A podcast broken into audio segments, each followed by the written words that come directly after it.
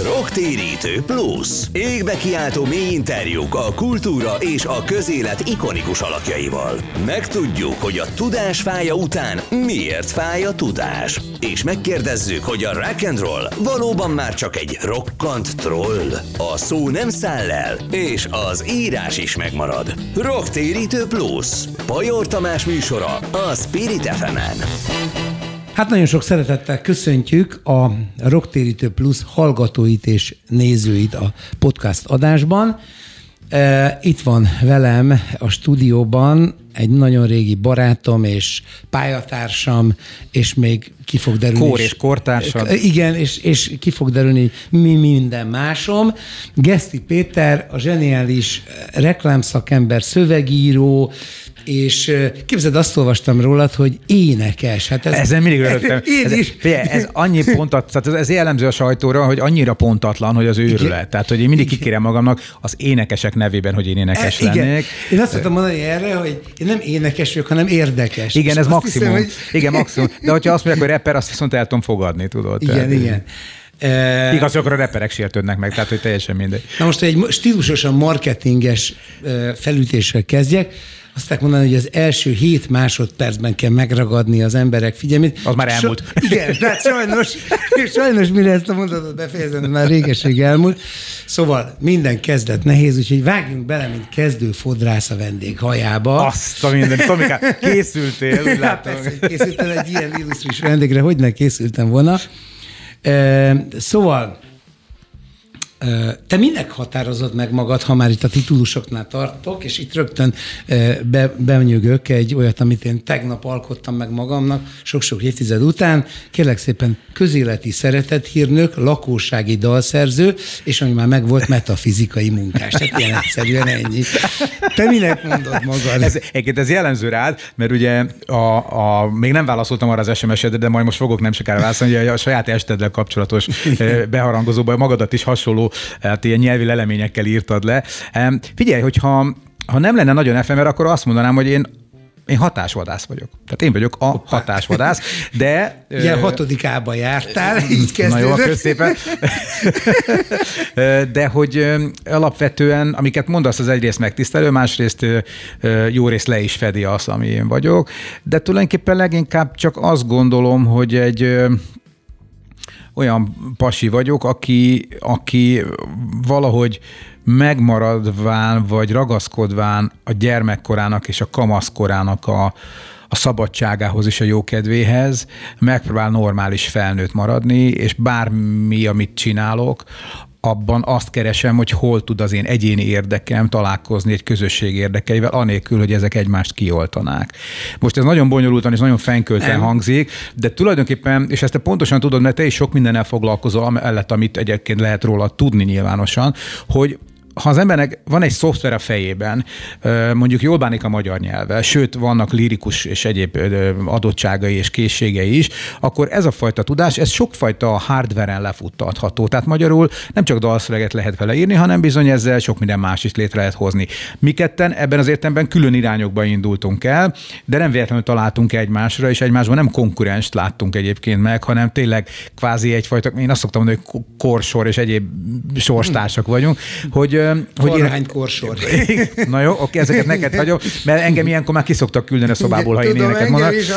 De most kiélhetem. Kiél, szegény hallgatók, na elmúlt a helyed másodperc. Na, szóval, hogy én a marketinget rángattam magam mellé, a, a dalszövegírás és a rap előadás mellé, kvázi ilyen kiegészítő tevékenységnek, úgy is mondhatnám, hogy egzisztenciális bűnözésnek, te pedig más irányokban indultál el, nem csak a, a, a pásztori vagy, vagy prédikátori, rocktérítő irányról beszélek, hanem neked nagyon szellemes üzleti ötleteid is szoktak lenni, hiszen három évente egyszer megkeresel egy ilyennel, úgyhogy... Na jó, csak a, az a különbség köztünk, de erről majd később szándékoztam beszélni, hogy én valahogy ezeknek a megvalósításában nem vagyok kellőképpen pragmatikus és matekos, de mondom, erre majd visszatérünk, jó. Most még egy pillanatra maradjunk annál, hogy Ki vagyok hogy, én? Nem. E, e, e, hát ez, ez ugye nagyon nehéz, az embernek önmaga is titok, és a jövője is titok, és minden titok általában a valóságban, de, de azt, azt, a, azt a kis bekezdést, azt nagyon értékelem, és érteni vélem, hogy, hogy a gyermekiség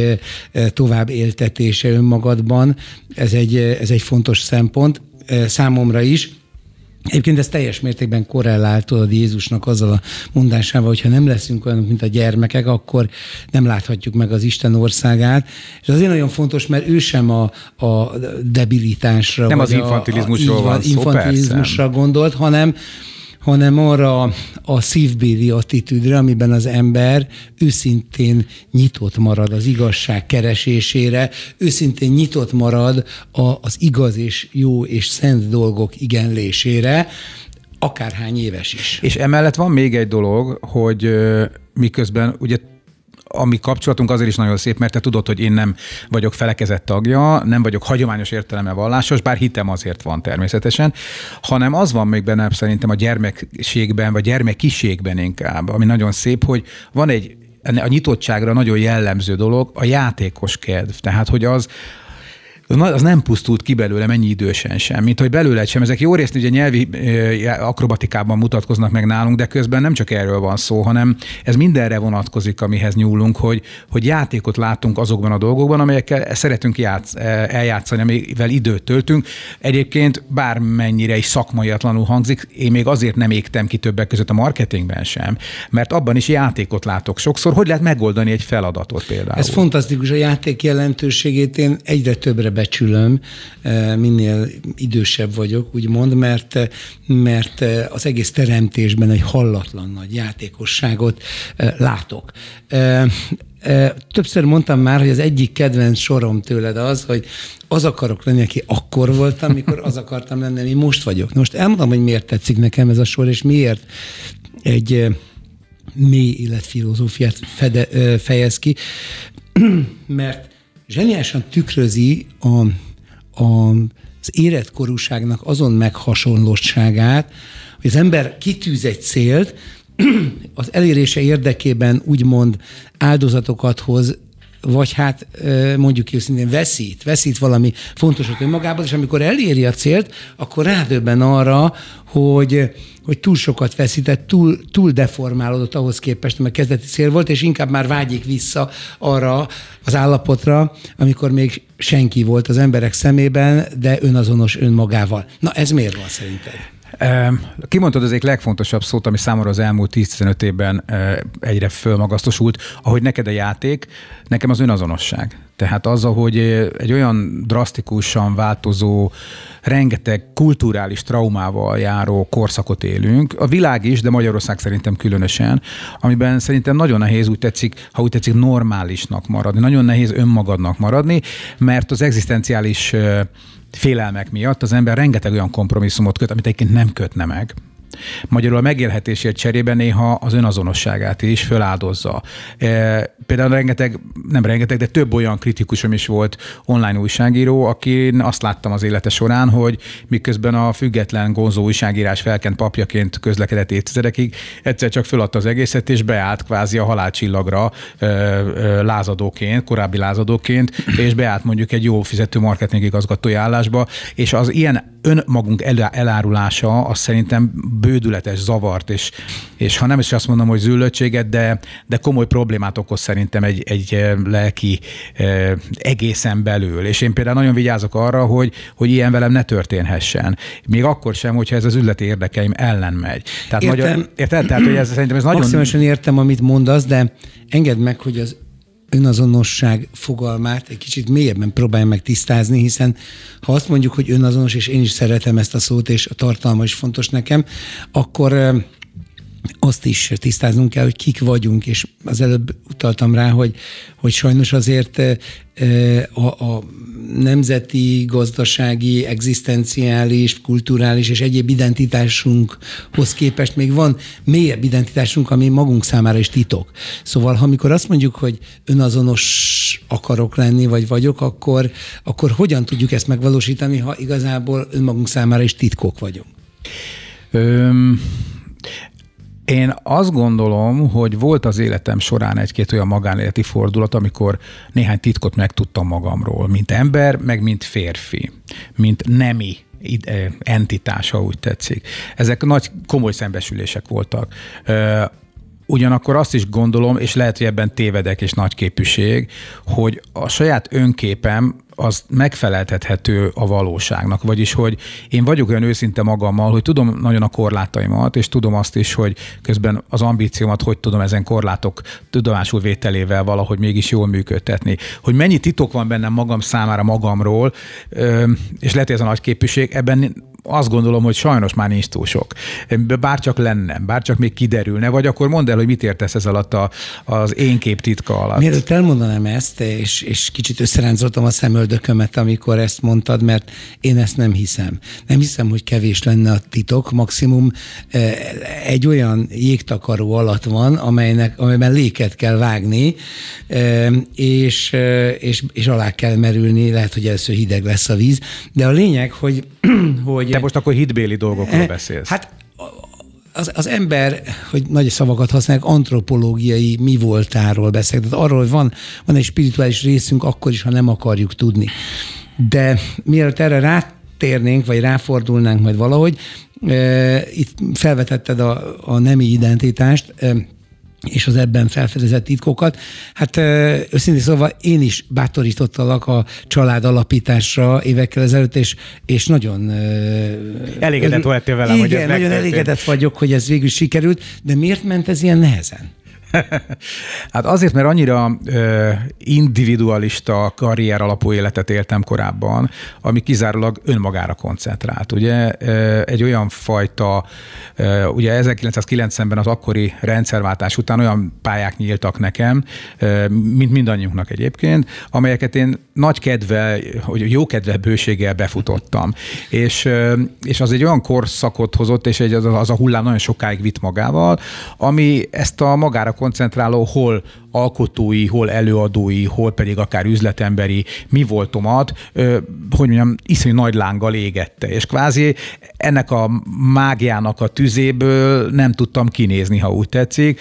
És aztán eljött valóban az a pillanat, amit te is mondasz, amikor szerencsére leugrottam erről, a, erről a, az önmagam elégetéséről szóló, egyedül önmagam elégetéséről szóló sztoriról, és eljött egy, egy, egy pillanat, amikor találkoztam egy olyan emberrel, a feleség, második feleségemmel, aki hogy mondjam neked, nagyon klassz, konzervatív értékeket hozott be az életembe, amelyeket korábban nem vettem figyelembe, vagy nem becsültem eléggé, miközben, ha akarod, nagyon meg tudnám magyarázni, hogy miért nem, de közben a szerencse az, hogy, hogy az Edith, a másik feleségem, ő viszont nagyon ragaszkodott ahhoz, hogy legyen egy hagyományos családszerkezetünk az együttélésünkben, nem elég csak együtt élni, meg is kell házasodni, és akkor nem elég csak megházasodni, hanem, hanem gyermekeket kell nemzeni, és akkor nem is csak egy egyet, hanem legalább kettőt. Tehát, hogy ilyen értelemben, ahogy szokták mondani, végül is a biológiai sorsomat is beteljesítettem, mint apa, és ugye azóta szoktam azt mondani, hogy ma már meg vagyok nyugodva abban az értelemben, hogy nem a műveim által vélem elnyerni a halhatatlanságot, hanem a gyermekeim által. Mert hogy ők így folytatják azt a fajta genetikai vonalat, amit én hoztam az őseimtől, és hogyha ők is szerencsésen, meg az unokáink is, meg mindenki majd talál magának párt, akkor elfoglalhatjuk a helyünket az emberiség talán végtelen láncolatában, legalábbis amíg ezen a bolygón van élet. Látod, minduntalan a titkok világa felé mozdulsz el, és azt mondod, hogy már nem tartogatsz önmagad számára titkot, holott pont most tettél tanúságot arról, hogy, hogy mennyire igen, amikor felfedezted a, egyrészt a feleségedet, a gyermeknemzés örömét, a családalapítás örömét, a konzervativizmusban rejlő tartalékokat, és most nem akarok átevezni politikai mezőre egyáltalán, hanem inkább e, e, azt tetten érni a szavaidban, hogy, hogy, hogy már is egyből a, a, az örök létről kezdtél el gondolkodni, ami persze nyilván sajátosan és számomra kicsit vagy eléggé földhöz ragadtan közelítesz meg, na de megközelítesz, tehát ez már is mutatja azt, hogy van egy igény arra az emberben, még egy mondjuk magát ateistnak, de remélem inkább csak agnosztikusnak mondó. Maradjunk ebben, igen. Igen, emberben, hogy Hogy, hogy az örök létre nyisson. Hát akkor hogy is van ez nálad, ez az örök léthez való viszont? Szóval ki, tehát ha lehetne, akkor kéne? Azt hiszem nem, egyébként.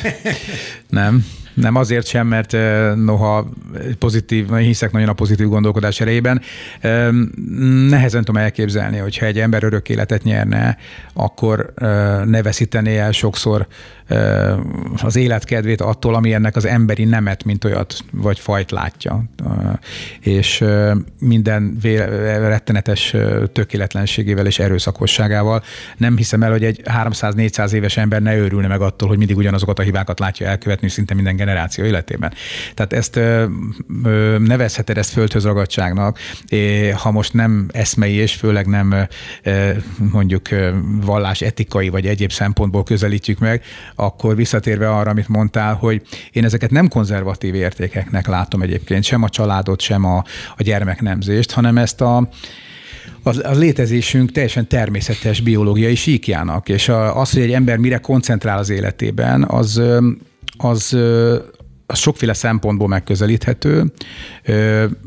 Lehet egyfajta fejlődésnek is tekinteni, bár én azt gondolom, hogy, hogy az igaz, hogy attól, hogy valami mozog, attól az még nem biztos, hogy halad is. Tehát, hogy, hogy, és nem biztos, hogy él is. És nem biztos, hogy él is, így van. Na de pont ezért mondom azt, hogy mi van akkor, hogyha az örök élet... Ö- fogalmát vagy valóságát nem feltétlenül a jelenlegi dimenziók között képzeljük el, és nem ezt vetítjük egy végtelen hosszú időre, mert akkor akkor nem jutunk sehova. Igen, persze. Akkor lényegben egyetértek azzal, hogy ez, ez a kiégés egyre növekvő stációihoz vezet. De, de hát mi van akkor, ha van egy olyan létminőség, amelyet most nem látunk magunk előtt, de hordozunk, és tulajdonképpen ez a boldogságkeresésnek a, a legfőbb, legmélyebb motívuma, mert mit is értünk azon, hogy boldogság? Tehát nyilván nem azt, ami tehát a szexuális öröm, főleg, hogyha az én etikai mércém szerint a házasságon belül történik, akkor az egy csodálatos, felülmúlhatatlan dolog, és még sok ilyen nagyszerű dolgot lehet a földi életben, de ez mind nem a boldogság, hanem öröm, amely része a boldogságnak, de vajon mi a boldogság? Márpedig mindannyian azt keressük, és az amerikai alkotmány, meg egyáltalán a liberális gondolkodás is attól nagyszerű, a klasszikus változata, hogy a boldogság keresés útjában álló akadályokat elpróbálja hárítani. Amennyire csak lehet, társam, igen. És, igen. és ezt nagyon helyesen teszi, aki ezt teszi. Persze aztán egy bonyolult erdőbe vezet, hogy ez hogyan lehet és hogyan nem szabad, de a lényeg, hogy a boldogság fogalmát is tisztázni kéne, ha azt keressük, és hogyha ameddig nem tudjuk tisztázni, addig is valamit kéne róla gondolnunk. Szóval akkor szerinted mi a boldogság? Számomra a boldogság az egy, az egy fizikai, spirituális és kulturális egyensúly, az a boldogság. És en, ezt nem lehet egy fogalomként ilyen értelemben szerintem leírni, hanem pillanatokban lehet megragadni. Boldogság az, amikor a, a kisebbik lányomat tanítom mondjuk énekelni. Boldogság az, amikor kifekszem a kertbe, a bágyat októberi napsütésben, és most éppen a Bereményi Géza regényét olvasom. Boldogság az, amikor fölmegyek a színpadra, ahogy te is, és egy olyan energia cserében veszek részt a közönséggel, ami szerintem, ami szerintem egyszerűen nem tudom elképzelni, hogy más adhat ilyet, miközben tudom, hogy aki meg az extrém sportokban mondjuk sziklát mászik, neki ott, ott születik meg valami ilyesmi pillanat, és ezért mondom, hogy számomra ez pillanatokban megragadható, és azt is fontosnak tartom, hogy minden embernek valószínűleg mást jelent, és, és pont ezért nem szabad egymáson ezt számon kérnünk. Én nem kérem számon, csak azt mondom, hogy a pillanatok kollektíven elmúlnak, tehát akár sziklamászásban, akár a színpadon éljük át azt, amiről beszélsz, és éppen ezért én erre azt mondom, hogy ez szerintem csak a boldogságnak spórái, szikrái, valami a boldogságban, de nem maga a boldogság, hiszen ami elmúlik, az nem tud boldogság lenni, mert az időélményünk ellehetetleníti, hogy valami olyanban érezzük jelen idejűen boldognak magunkat, ami már elmúlt. Tehát arról csak inkább melankolikusan elmélkedünk. És, és maga az idő az állandóan felteszi nekünk a kérdést, akkor viszont hol a boldogság, hogyha... Na de Tomi, hogyha viszont állandóan ezzel foglalkozunk, akkor pont a boldogságra nem találhatunk rá, szerintem. Én, én azt gondolom, hogy ugye a legnagyobb önellentmondása szerintem az emberi életnek, vagy fajnak, az az, hogy az a, a kognitív és egyéb képességeink kifejlődése miatt, amelyek sokkal magasabbra emeltek minket, mint az állatok egyéb, egyébként széles spektrumát. Ez egyszerűen alkalmasá tette az embert arra, hogy felfogja a saját mulandóságát. Ezt valószínűleg tartom, hogy más élőlény kevésbé tudja így. És az, hogy erről elmélkedik és filozófiai mélységekbe megy ezzel kapcsolatban, ez egy olyan önellentmondásba kergeti az embert magát, ami tulajdonképpen minden egyéb dolgot ezen mulandóság szempontjából kezd el vizsgálni. Miközben egy szép, bármilyen szép nap, ha kimész, és egyszerűen élvezed a, azt, azt, azt a szépséget, amit mondjuk megad neked az a nap délelőttje. Ha nem tudnál a saját mulandóságodról, akkor ez önmagában boldogsággal tölthetne el, nem? Hát az a baj, hogy én ezt nem tudom így látni, aha, mert már egészen fiatalon nem tudtam nem arra gondolni, hogy az elmúlás bekövetkezik, de... Most egy pillanatra megszakítjuk jó. ezt a nagyon lényegi reklám? Diskurzust, valami olyan, ami sokkal kevésbé lényegi, de hát ilyen az élet. Tehát ebből kell élni. Látod? Látod? Rocktérítő plusz. Égbe kiáltó mély interjúk a kultúra és a közélet ikonikus alakjaival. Megtudjuk, hogy a tudás fája után miért fáj a tudás. És megkérdezzük, hogy a rock and roll valóban már csak egy rokkant troll. A szó nem száll el, és az írás is megmarad. Rocktérítő plusz. Pajor Tamás műsora a Spirit ef em-en. Hát folytatjuk a beszélgetést itt a Rocktérítő pluszban Geszti Péter barátommal. Éppen a boldogságot üldöztük. És a boldogságot üldöztük. Egyébként egyik kedvenc filmem a Will Smith-től a Purchase of Happiness, uh-huh. tehát a boldogság keresése, vagy hogy van? Hát a, a vására, hát a Purchase, az igen, értem. Igen, nem, nem, tudom, nem tudom a magyar címe, címe mi volt, de zseniális, arról szól, hogy egy e, ügynök. Egy, egy, egy, egy, egy eladhatatlan orvosi cuccokkal házaló igen. ügynökből hogy lesz egy sikerember, és egy valós történetet dolgoz fel. De visszatérve a boldogság keresésre, és hát egyébként, hogy hozzáteszem, hogy egyből mindjárt fergeteges irodalmi alakformálásba kezdünk, mert majd a verseidből is fogok idézni. Közben persze a saját alakomra is igyekszem vigyázni, ide is szobabiciklivel jöttem. Egyébként meg fényevő diétára váltottam. Ennek is az ultra light változatát alkalmazom. Este hét után csak hangulatvilágítást fogyasztok. Fie, anyám azt szoktam mondani, hogy a legjobb fogyókúra, ha mindent megeszel, de semmit nem nyelsz le. Ez jó. De azért te is igyekszel az alakodra figyelni. Tomikám, aki színpadra megy és levegőt akar kapni a harmadik dal után, és azt tudjuk, hogy az nem engedheti meg magának. Néha jobboldali túlsúly van, néha baloldali túlsúly. Na jó, van, ezekben én nem megyek bele. Ez, ez a te felelősséged, a te műsorod. Jó. Na, e, még egy utolsó szójáték ezzel kapcsolatban. Most már csak stíviát fogyasztok. Ez egy, ez egy, ez egy csodálatos e, e, édesítőszer. Mondhatnám, stevia wonder. Tomi, menj a felébe. Remélem, így szabad. Ez a Steve küldi Steve-nek Steve-esen, persze. Így van.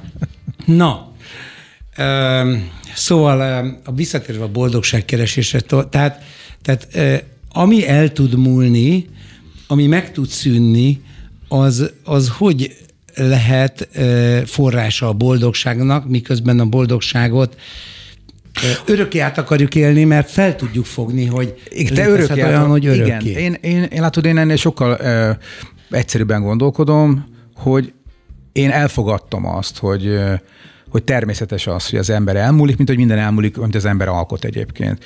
Leszámítva a pár dalunkat, ugye Tomikám, amik örökérvények lesznek, és ha majd egyszer megszűnik a föld, reméljük, hogy valahol az űrben kering majd egy hanghordozó, amin még rajta lesz néhány dalunk, bár ki tudja, hogy ki fog tudni akkor magyarul. De hogy, ö, hogy ö, azután, hogy én el tudtam dönteni magamban, nem is azt, hogy eldöntöttem, hanem tudomásul tudtam venni ezt az elmúlást. Ezért, vagy az időmúlását és az öregedést például. Hogy az anyám szokta mondani, hogy nincs semmi az öregedéssel, mert aki nem öregedett meg, az már meghalt. Tehát, hogy el kell fogadni azt is, hogy tulajdonképpen majd, hogy nem sikernek nevezhető az, hogy ennyi évesen, hogy most itt ülünk egymással szemben, még olyan állapotban vagyunk, hogy lehetővé teszi ezt, hogy például beszélgessünk számunkra fontosnak tűnő dolgokról. Na persze, de... De bocs, bocs, bocs, csak annyit még, hogy, hogy ha el tudom fogadni, és nem az öröklét, hogy mondjam neked, keretébe helyezem be magamat, hanem, hanem ebbe, amit én mondok, amiről nem gondolom egyébként, hogy ez egy fizikai földhöz ragadtságot jelent, hanem azt gondolom, hogy ez egy másik gondolati keretet jelent.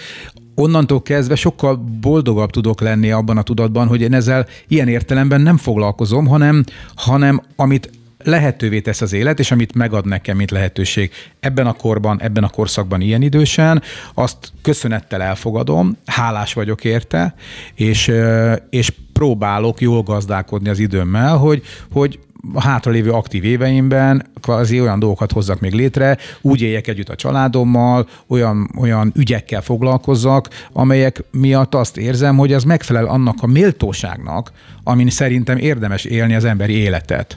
Nem hát, anyagiakról beszélek. Persze, természetesen ez a méltóság valóban nagyon fontos, de szerintem a halál ténye, de nem csak az, hanem egy egyszerű vécére menés is, eléggé alássa, meg az öregedés is a méltóságot, úgyhogy engedelmeddel én, vagy anélkül én fellázadtam ez ellen, tehát én, én ebben nem fogok változni, és remélem te fogsz de változni. De most térjünk át az irodalmi... Figyelj, Tomi, te egy húsz éve folyó térítő munkát végzel velem kapcsolatban. És még nincs vége. És még nincs vége. Szóval... Um, A lényeg, hogy, vagy nem a lényeg, de egy fontos dolog, hogy megemlítettem az irodalmi alakformálást, és hadd kérdezelek néhány dalodról, amelyek, amelyek sokat mondóak és mélyek, és én, és én rendszeresen, bár neked erre nincs szükséged, de meg szoktalak védeni, és ilyen geszti apológiában megyek át, amikor téged méltatlanul, és szerintem ilyen, ilyen idióta sík, vélt sík követés alapon szoktak ekézni itt-ott.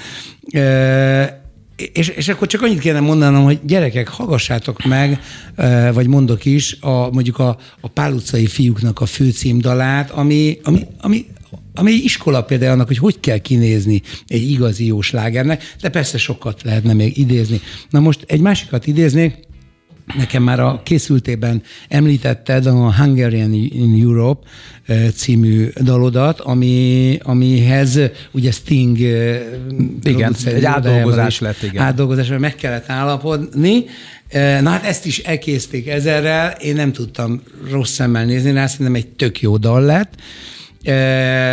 És az elvándorlás problémát kezeli, és erről egy pár szót akarom, hogy mondjál, de egyébként miért ezt felteszem ezt a kérdést, előtte azt kezdem, hogy, hogy maga a Sting hallotta a dalt? Azt nem tudom, ugye ilyenkor ez úgy működik, hogy elkészíted a demo felvételt, a próba felvételt, kiküldöd mellé az angol szöveget, ami ugye visszafordítja angolra a magyar dalszövegedet, és akkor valószínűleg az ő kiadója, vagy a menedzsmentje dönti ezt el. Nem vagyok benne biztos, hogy ez a Stinghez személyesen eljutott. Ha eljutott, akkor nagyon örülök neki, de nem gondolom, hogy ennyire ez így működne. Nem piramis alakú ez a kapitalizmus azért. Tudnék még egy-két dolgot fárok, mondani. Tudnék fárok. Még egy-két ilyen rendszert mondani, igen, vagy szervezetet igen, mondani. Igen, igen. De hogy... Ö, ö, ez is egy fura dolog, mert amikor ezt megírtam, akkor valóban ebből szokás szerint nagy balhé lett. Igaz, hogy ez megmaradt körülbelül a YouTube és néhány social media felületen, de én azt gondoltam, hogy erről azért meg kéne szólalni. Még akkor is, hogyha az egyik fő kritika az az volt, hogy hát hogy veszi a bátorságot a Geszti, hogy erről írjon, miközben ő a társadalomnak egy olyan rétegéhez tartozik, akinek nem kell elmenni az országból. De látod, ez már eleve egy átpolitizált, abszolút. Olyan szociális feszültségeket keltő gondolat, gondolkodásból fakad, ami elveszi a lehetőségét annak, hogy egyébként magáról a dalszövegről mondjuk kicsit objektívebb módon lehessen beszélni. Egyébként meg az, hogy, hogy ekéznek annak, hát annak sok oka van, mint ahogy általában az előítéletekből fakad a legtöbb ilyen nagy ekézés Magyarországon, ahogy ugye te is küzdesz azzal, szerintem teljesen érdemtelen módon kezelik a te dolgaidnak is egy bizonyos részét, és egyébként azt mondtad, hogy én verseket írok, én inkább dalszövegeket írok, amik a zenékkel együtt érvényesek, és köszönöm, hogy ezt mondtad, de ezt most az énekesek nevében mondom, hogy, hogy maradjunk a dalszövegírói dimenziónál, nem is gondolom azt, hogy amit én írok, az vers lenne, bár egy-két dalszöveg van, amiről egy-két már azt gondolom, egy-kettő van, igen, igen, de igen. Látod, ebben is más a hozzáállásunk. Én azt gondolom, hogy én olyan típusú dalokat írok, amelyek széles tömegeknek szólnak, vagy tömegekhez szólnak. Van bennük egyre több intellektualitás, de arra jól vigyázok, hogy ez ne látszódjon rajtuk, mert ha nagyon látszódik rajtuk, akkor az emberek nagy része ezt nem tudja magáévá tenni. De ez egy nagyon nagy művészet. A, a dalszövegíró az nem kisebb kísérletre vállalkozik, mint hogy a, a költészetet e, úgy népszerűsítse, hogy, hogy ne devalválódjon közben. Ez kétségtelen. ebben vannak sikeresebb, meg kevésbé sikeres kísérleteink. Ugye például a, a te dalszövegeid, amelyek ö, kilencven százaléka, legalábbis amit én ismerek, ugye szintén egy rap formában jön elő. Ugye erre szoktam azt mondani, hogy mi, akik rappelünk, mi vagyunk a mondva csinált hősök, tehát hogy mi ezt mondjuk. Szóval, hogy ugye azok nagyon szövegcentrikusak.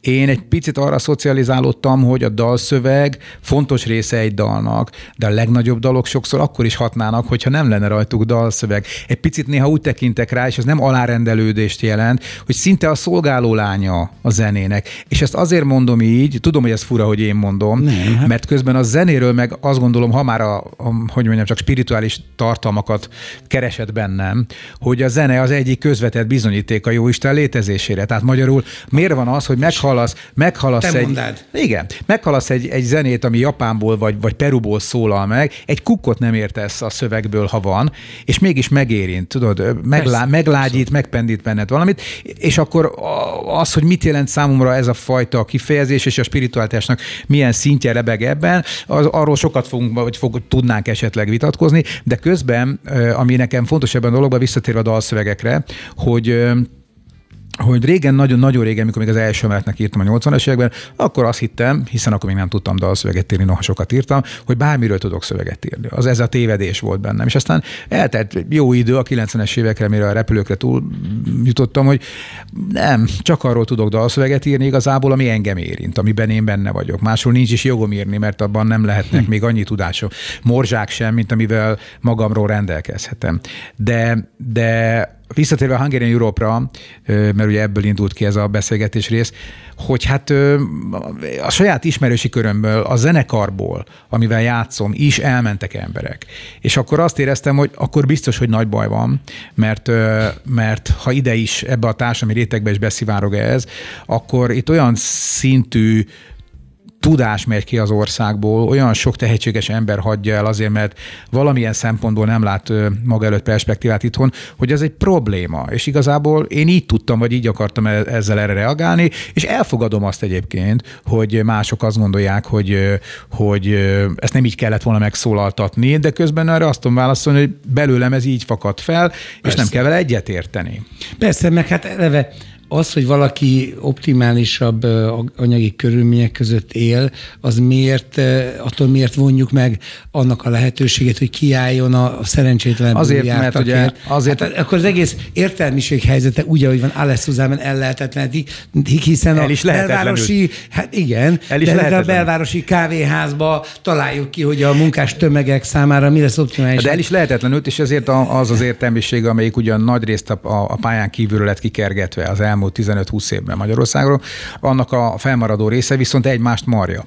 És ugye a, a tisztelet a kivételnek. Tehát, hogy, hogy erre azt tudom mondani, hogy azok szoktak legjobban ekézni, akik egyébként elfben az alapértékekről valószínűleg ugyanazt gondolják, mint én, csak számukra túl commerce az a zene, amit csinálok, és még valami van azért az én ekézésemben, az is benne van, hogy, hogy hát én nem csak dalszövegekkel foglalkozom.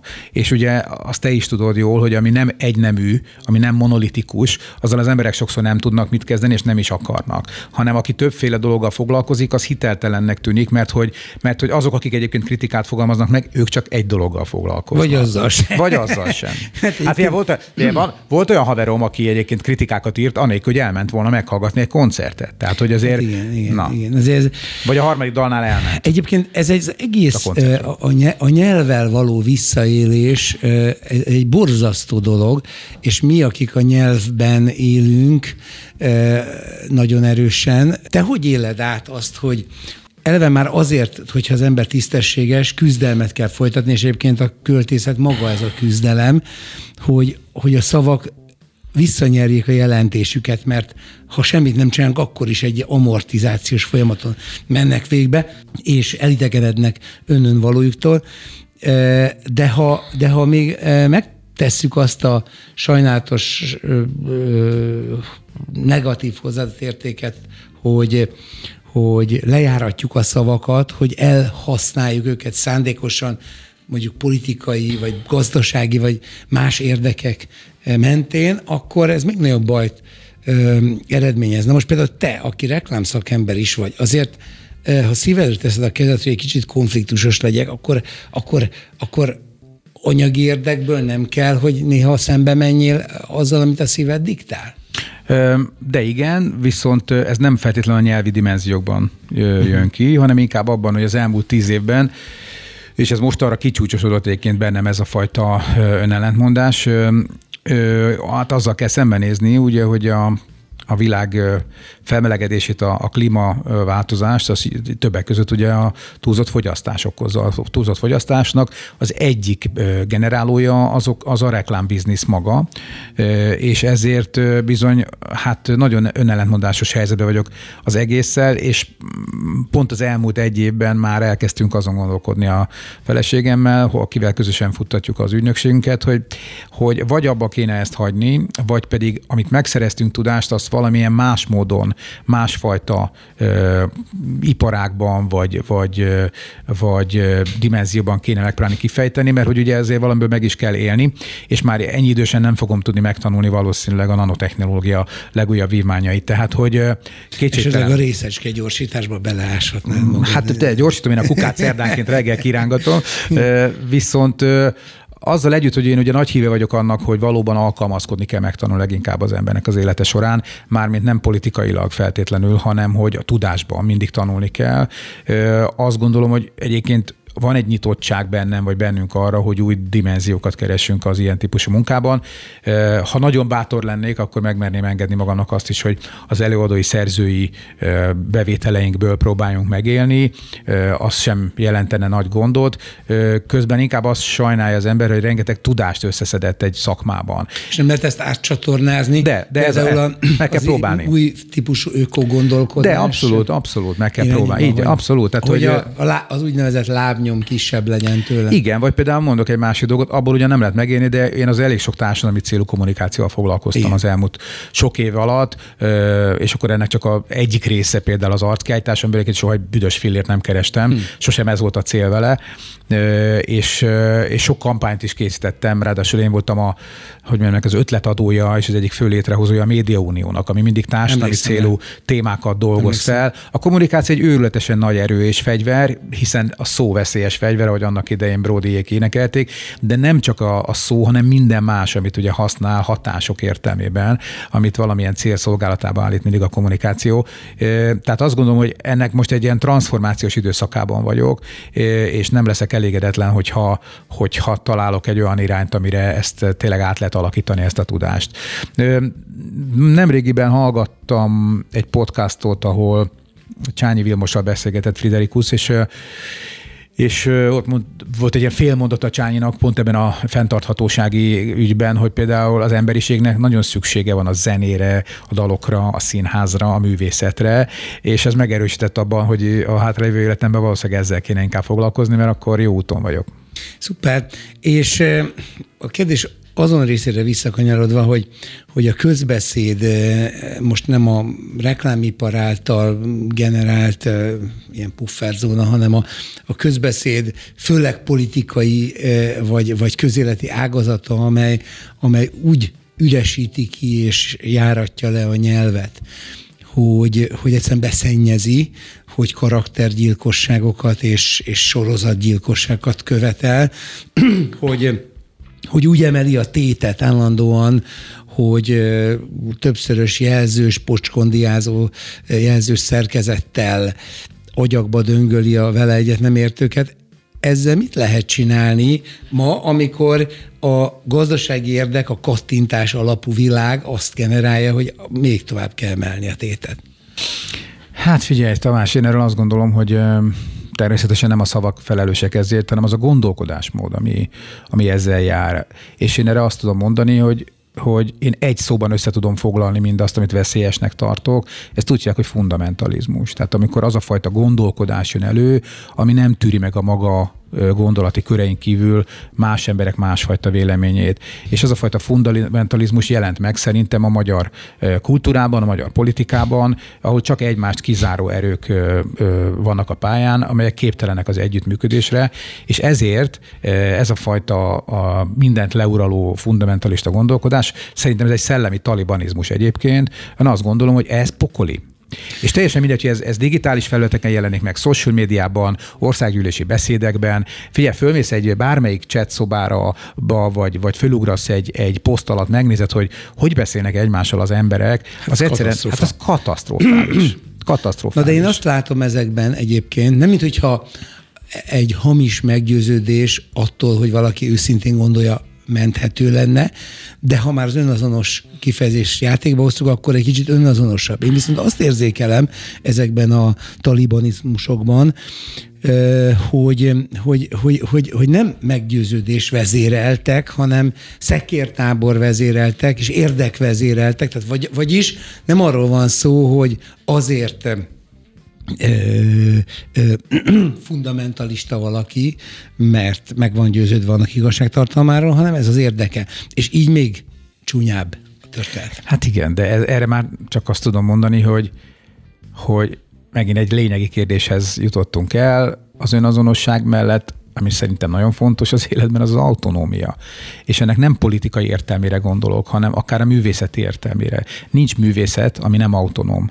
Az, az, az amiben nincs kritikai szemlélet, amiben nincs reflektivitás, ami egy ideológiai alapon választja ki a világból az értelmet vagy az értéket, az nem művészet. És azért próbálom ezt most ebben az értelemben mondani, hogy nehogy elcsapongjunk valami fajta tényleg egyébként általam bizonyos értelemben érdektelennek tartott politikai dimenzióban, hanem azért, mert azt gondolom, hogy, hogy a, a, ha azzal kezdtük a műsort, hogy fontos nekem a gyermekkor szabadsága, nyitottsága. Igen. A nyitottság az már tulajdonképpen csak egy gondolati ugrásra van a szabadságtól, vagyis az autonómiától.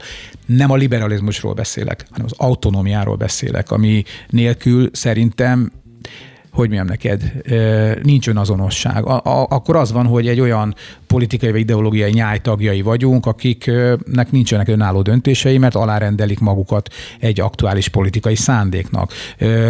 Én megértem, hogy nagyon sokan ezt választják, ez sokszor biztonságot hoz, és valljuk meg egyébként, és most kizárólag a politikáról beszélek, kevesebbet kell gondolkodni utána. Ugye van ez a mondás, hogy ha rossz az ízléssel, gyorsabban telik a nap. Hát tudod, igen, de... csak, a, csak, a, csak a, a szabadság számomra, és szerintem ebben teljesen egy azonos halmaz képezünk, a szabadság számunkra a, az emberi lét leg, egyik legalapvetőbb attribútuma, mert szabadság nélkül a végigondolók nincs erkölcs.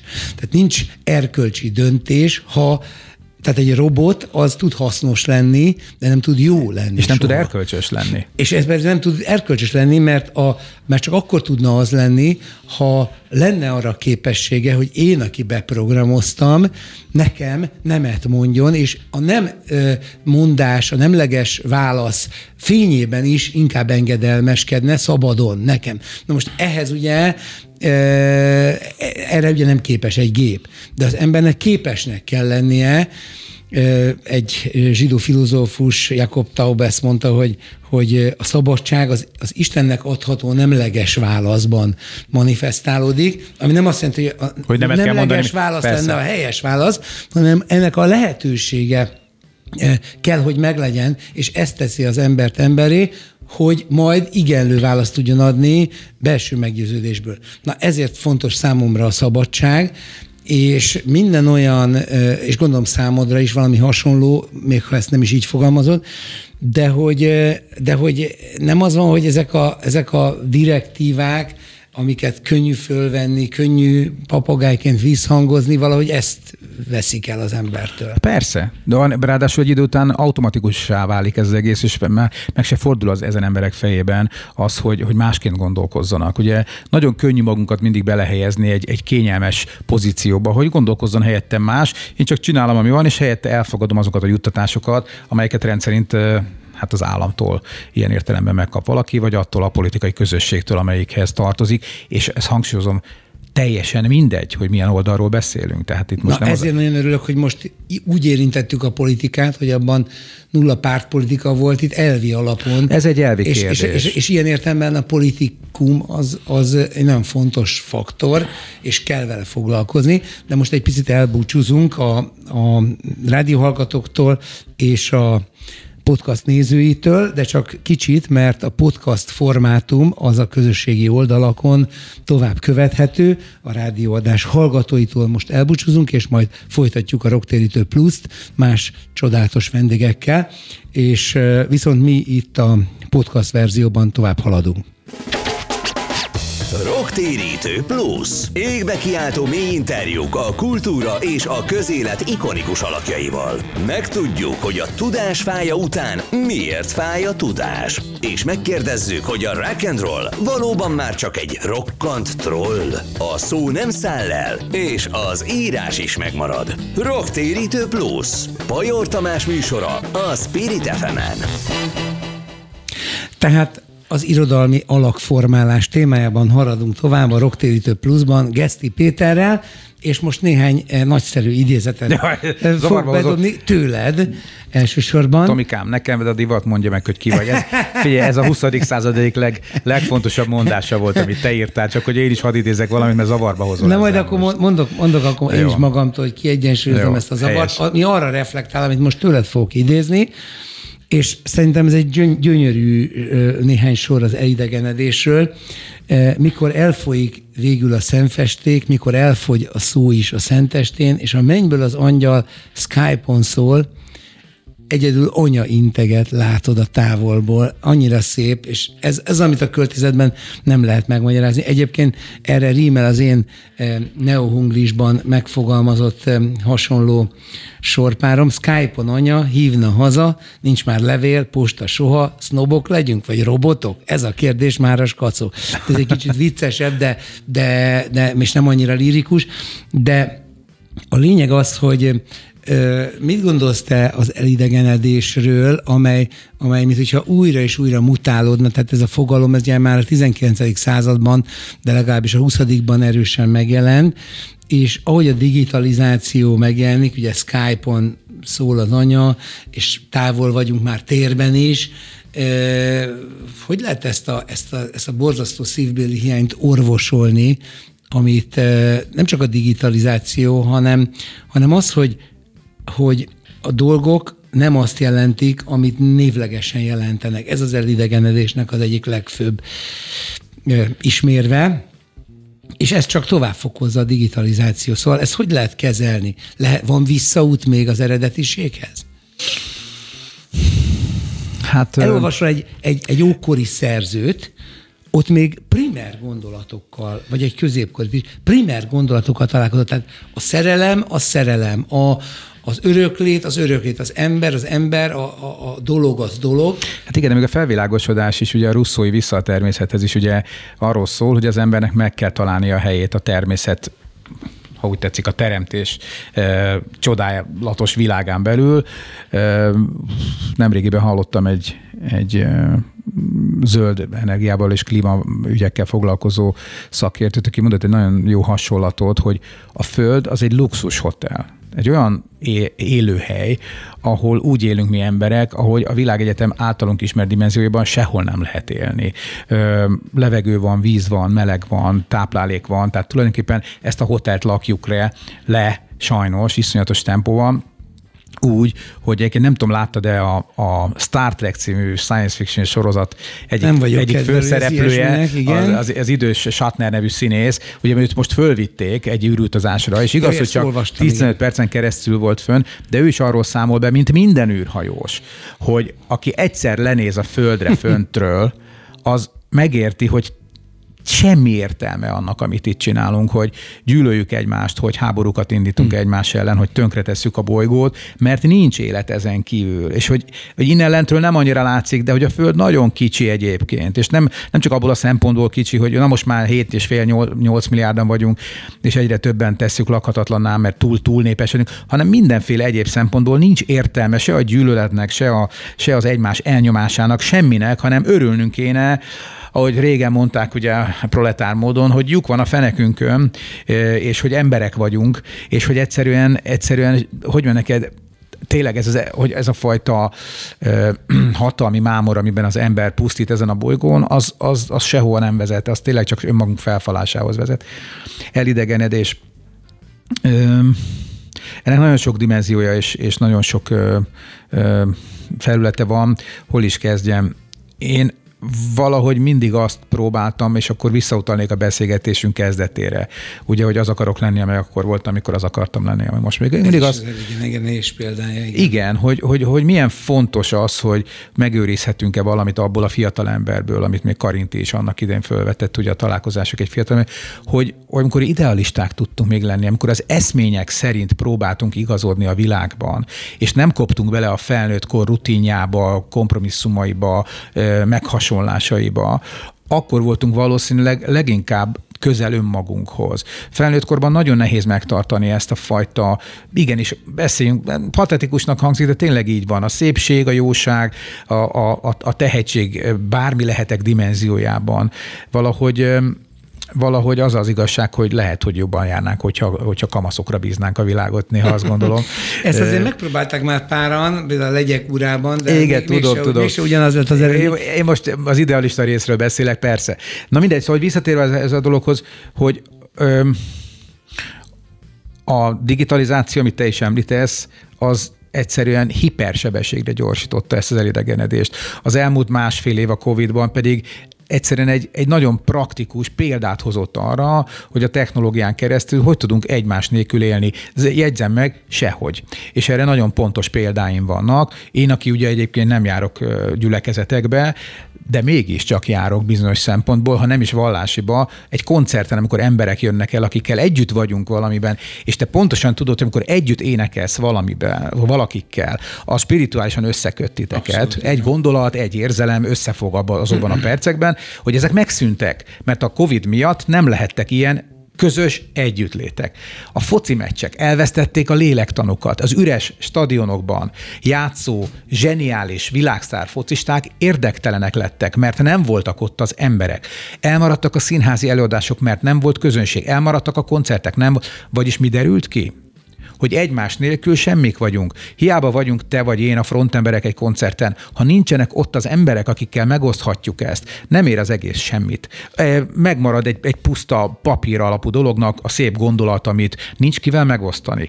Ha úgy tetszik, ez is egy elidegenedési, hogy mondjam, csak példa, és nagyon fájdalmas volt, mert nagyon rossz volt így élni egy másfél éven keresztül. Hiába tudtunk zoomon dumálni, vagy felhívni egymást. Az nem ugyanaz. Annak nincs meg az a hőfoka, nincs meg az az energiája. Mindig ezt szoktam érezni. Az a legcsodálatosabb a zenélésben egy élő koncerten, hogy az egy végtelen energiacsere, amiben van szeretet, van összekapcsolódás, van, van nagyon sok minden, ami, amiért érdemes fölmenni a színpadra. Ilyen értelemben meg egyébként, ez csak egy zárójel, szerintem a zene az ebben az értelemben is fantasztikus, hogy, hogy, hogy tudod, mondják azt, hogy aki, ameddig énekelsz, addig nem tudsz rosszat csinálni az embereknek. Mm-hmm. Vagy amíg, amíg... Azért, azért erre is volt már ellenpélda. Jó, jó, jó, most, ne, most, enged, most engedjük el a mulatós részt ebből a dolog. De, de... Most még, még Marilyn Mansonra is gondolhatnék. Persze, sok mindenkinek más jelent ez a dolog. Vagy, vagy például az, hogy... hogy egy illúziót ad ilyen értelemben minden technológia, hogy praktikusan megoldható egyébként. Én is hozzászoktam ahhoz, hogy egy éven keresztül az ügynökségünket úgy működtettük, hogy a pár kreatív kollégámmal Zoomon tartottunk brainstormingokat, és technikailag jól ment egyébként.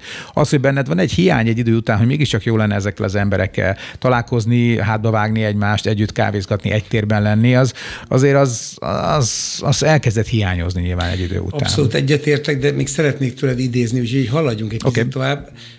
Egyébként az előző föld dolgot én egyszer úgy fogalmaztam meg egy dalban, hogy ez a földhotel, hát mondd a szállóigét. Úgyhogy hát igen, sajnos el kell, hogy távolodjunk néha attól, hogy újra értékelni tudjuk azt, ami korábban volt. Van egy nagyon csodálatos sorod, vagy néhány nagyon csodálatos sorod még ebben a dalban, amit az előbb elkezdtem idézni. Gyere, gyújtsd meg a fényt, hogy az éjbe felírd nevüket, azokét, akiket mi szeretünk. Gyere szórni ma a csillagokat a sötétbe, a fény mi legyünk, ameddig itt a helyünk. Gyere, gyújtsd meg a fényt, sose félj, gyere, égjen a láng, azokért, akik mi, mi még lehetünk. Még mi lehetünk. Szóval uh, itt egyrészt, ami szerintem bennünk, de azt hiszem, hogy nagyon sokakban, vagy az egész emberiségben a legfőbb közös halmaz, az a szeretet, és ez nagyon sok dalodba visszaköszön, és, és, és ennek nagyon örülök.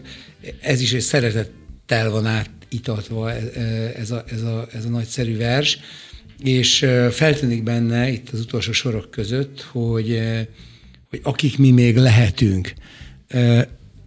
Ebben is nagyon-nagyon mély szív és gondolat van. Miért fontos, hogy, hogy kifussuk azt, akik lehetünk, és mi van akkor, ha ez nem sikerül? Mi van akkor, hogyha, hogyha pestiesen a sorsunk végérényesen elfuserálódik a földön? Mert szerintem az emberek attól depressziósak, hogy ezt kezdik el átélni, ahogy mennek előre a korban. Mit tudunk mondani nekik? Te mit mondasz? R- részben ettől fuserálódik el, ahogy mondod. Szeretem a szóhasználatodat, mert mindig vissza-vissza a pest és flaszterre, még akkor is, hogyha filozófiai magasságokba repkedünk. Öm, öm, szerintem az emberek sokszor azért is boldogtalanok, mert nem jönnek rá, hogy ők kicsodák. Ö, és egy kicsit erre reflektál ez, a, hogy azokért, akik még mi lehetünk, hogy, hogy amíg életben vagyunk, én tényleg azt hiszem, ö, hogy hogy bárkik lehetünk mindig. Ez, ez jó részt tőlünk függ. Azt nem választhatjuk meg, hogy milyen korszakba születünk, milyen családba születünk, milyen társadalmi osztályba születünk. De igenis, hogy mondjam neked, ugye hosszú, éve, hosszú évszázadokon keresztül óriási vita volt a hagyományos vallási dimenziókban, hogy, hogy az eleve elrendeltetés az mit jelent, ugye. Az én szekuláris, ugye, agnosztikus értelmemben viszont ez, ez azzal jár, hogy igenis tehetsz a saját sorsodért, ugye ez a segíts magadon, és akkor az Isten is megsegít. Most nagyon egyszerű példákat mondok erre.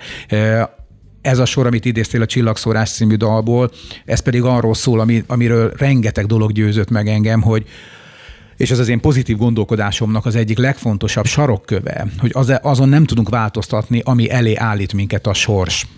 De azon igen, hogy hogy állunk hozzá ezekhez a változásokhoz, és, és pont az lenne a legfontosabb, és ebben nekünk magyaroknak elég e, súlyos és nehézkes kulturális kódjaink vannak, igen, hogy nem fogadjuk el feltétlenül azt, amit, amit, hogy nem szabad elfogadni azt, amit az élet adni látszik, hanem annál többet kell megpróbálni belőle kihozni, de ez a saját so, tehetségünkön, ambíciónkon és szorgalmunkon is múlik. Ez, ez, ez tetszik, nem tetszik, így van szerintem. A másik dolog, hogy van egy nagyon kedves regényem, sok kedves regényem van, az egyik ez az Édenkert a sarkon túl, Mario Vargas Llosának a, a, a, a műve.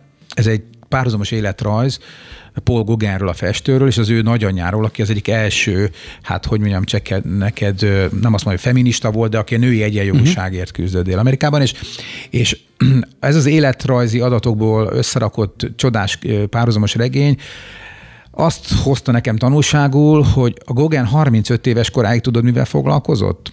Tőzsdeügynök volt.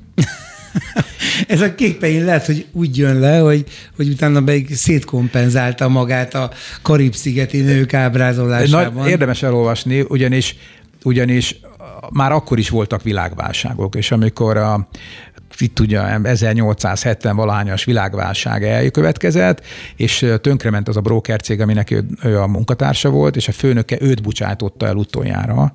Akkor a Gauguin már egy éve a hatása alá került egy kiállításon az Olimpia című festménynek.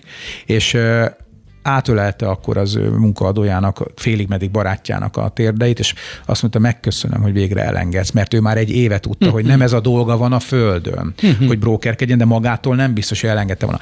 És akkor az történt, hogy totálisan szétverte a saját életét, egyébként by the, by the way egyébként, szóval, hogy ott hagyta a családját, és teljesen új dolgot kezdett el festeni, és ezzel rátalált a lényegre, amiért ő megszületett.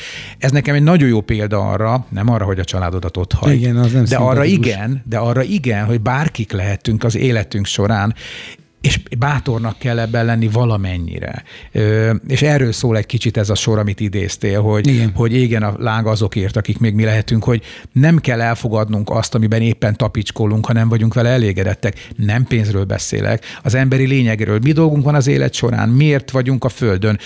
Mi, te meg én, és még sok társunk, többek között azzal az illúzióval ringatjuk magunkat ebbe, a, ebbe az értelmes élet kategóriának az elfogadásába, hogy a dalaink át hozzá szeretnénk járulni valamihez, amit értelmesnek, szépnek, szabadnak, szeretetteljesnek gondolunk, és azzal áltatjuk magunkat, hogy ezzel hozzáteszünk valamit a föld értékeihez, mert ezek azelőtt nem voltak ezek a dalok, ezeket mi alkottuk meg. Nélkülünk ezek nem születtek volna meg. A mi dalainkban a saját univerzumunk, hogy mondjam, csak szabályait és értékeit tárjuk mások elé, és boldogok vagyunk, hogyha ebbe az univerzumba belépnek más emberek.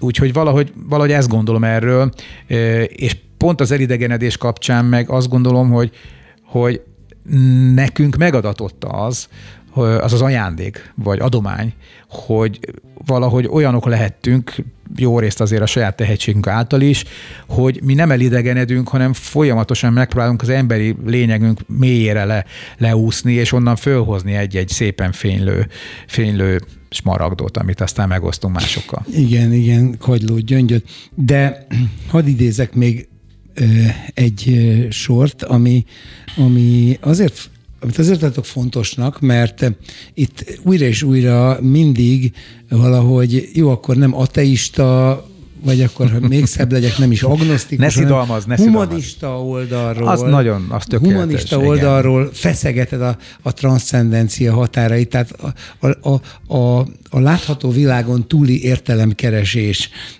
dimenzióját. És ilyen értelemben ez egy kis humanista kiáltmány ö, akar lenni, vagy, vagy az is. A Hiszek egy című dalod, ami ugye nyilvánvalóan a parafrázis a híres imának, és ebből idézek: hiszek egy emberben, hiszek egy otthonban, akiben szeretet lakik, az otthon van. Kavicsra festek csillagot, ha eltűnök, emlékbe megkapod. Ez nekem nagyon tetszik, ez csodálatos. Az van otthon, akiben szeretet lakik, és azzal, hogy kavics, nem szeretem a műelemzés, de itt óhatatlanul belebocsátkozok, szóval a kavics és a csillag, az két ellentétes pólusa a valóságnak. A kavics pici, a csillag nagy és távol van, és a csillagról, ahogy Radnóti mondja, nem is látszik az a kavics. És, és mindezt, hogyha én eltűnök majd valahol a csillagokba, akkor megkapod ezt a kavicsot. De visszakanyarodok itt az alapkérdésünkhöz. Ö, miért fontos nekem, ha végleg eltűnök, hogy valaki azt a csillag, azt a kavicsot megkapja, és mit kezd vele, ha majd utólag csak arra emlékezteti, hogy ő is végleg eltűnik, illetve ha minden végleg eltűnik, és csak a csillagok örökké valósága létezik ebben a nagy sötét uh-huh. vákuumban, űrben, akkor tényleg mi értelme volt ennek az egésznek? Ugye itt vannak az alapfilozófiai különbségei. Ugye nem véletlenül ide akartam a végén kiukadni. Az én felfogásomban ö, maradjunk a humanista vagy agnosztikus verziónál, ö, a létezésnek nem értelme van, hanem nevezhetem patetikusan úgy, hogy csodája van, és szépsége van, amihez hozzátartozik a fájdalmas szépség, az elmúlásról való tudás. Ö, és ö, amikor megkérdezték például a Keanu Reeves-t, hogy, hogy mi történik akkor, amikor meghalunk, emlékszem, mit mondott? Nem. Azt mondta, nem gondoltam volna, hogy egy hollywoodi színész ennyire mély dolgokat tud mondani, hogy akkor azok, akik szeretnek minket, azoknak hiányozni fogunk. Semmi más nem fog történni. És hogyha azok is eltűnnek, és már senkinek akkor nem ameddig az emberiség létezik, addig bízhatunk abban, hogy az utódainknak jelent valamit, ami valaha volt létezésünk. Peti, e, e, a két-három ezer évvel ezelőtti történelemből te, aki egy művelt ember vagy, jó, ha fel tudsz sorolni pár tucat nevet, akkor az összes többi, aki akkor élt, az már senkinek nem fontos, aki nem volt alávalóbb, sőt, lehet, hogy fel, fölé valóbb volt, mint Julius Cézár. Igen, vagy Nagy Sándor. Én ezt, ezt hogy jön neked, ezt az általam látható világ egyik, ha úgy tetszik, emberi szempontból igazságtalanságának felfoghatom, de közben meg, ha arra gondolok, amit mondjuk például Hankiss Elemér írt az egyik könyvében, hogy, hogy a föld az nem azért jött létre, hogy az ember otthon legyen rajta. A földön életben maradni az embernek ugyanolyan küzdelmes volt évezredeken keresztül, mint az állatoknak. Nem azért süt a nap, hogy nekünk jó legyen, és nem azért van víz a földön, hogy mi életben maradjunk, hanem az van tőlünk függetlenül is.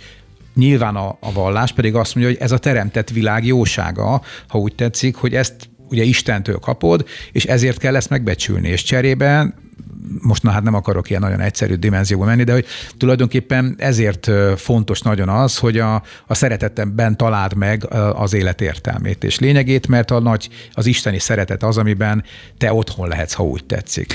Hát ennél jobb végszót én magam se tudtam volna gyártani, én már maximum csak azzal zárom le ezt, és, és remélem, hogy ez valahol, ha nem is racionálisan, de, de, de mélységében behatol a szívedbe, ami az egyik kedvenc sorom magamtól, te mesterséges ember, aki nem te vagy, hív az emberséges mester. mester. Ezt, szóval... ezt is tudom, ezt a, sorod, ezt a sorodat is ismerem, és szeretem, nagyon szép is egyébként. Köszönöm szépen, és nagyon köszönöm, hogy itt voltál velem, és szerintem tök tartalmas és fontos dolgokról beszéltünk, úgyhogy remélem, hogy a kedves hallgatók és nézők is követték, és követik továbbra is a Rocktérítő pluszt. Jelentkezünk, sziasztok!